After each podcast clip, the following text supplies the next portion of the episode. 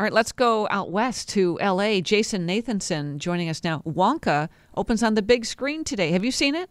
I have, and I went in with really low expectations because uh, all these movies that they've ever redone, and you know, we had a previous version of Charlie and the Chocolate Factory starring Johnny Depp, and um, there were also uh, the Wizard of Oz remakes and all those kinds of things from from my childhood movies that I absolutely loved.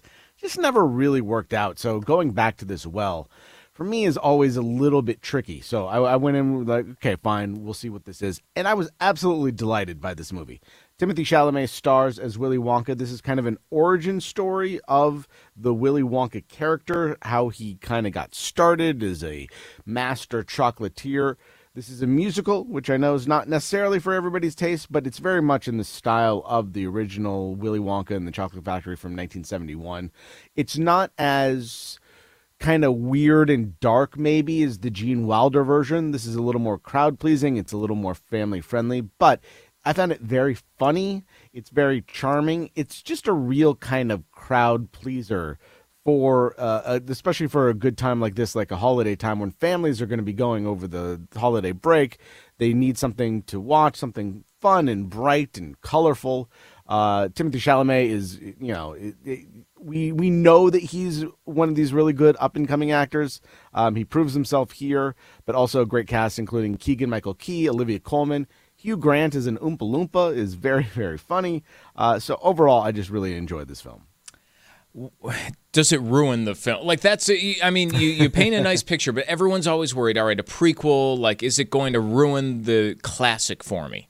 Yeah, I don't think so. I, I watched this. I was I was delighted by it. I was very happy with it. And then immediately I put on uh, Willy Wonka and the Chocolate Factory from 1971 just to kind of see, compare a little bit of the two of them. I also hadn't seen that one in, in a long time. Um, and it that one still holds up and is absolutely fantastic. Gene Wilder's performance is as great as ever.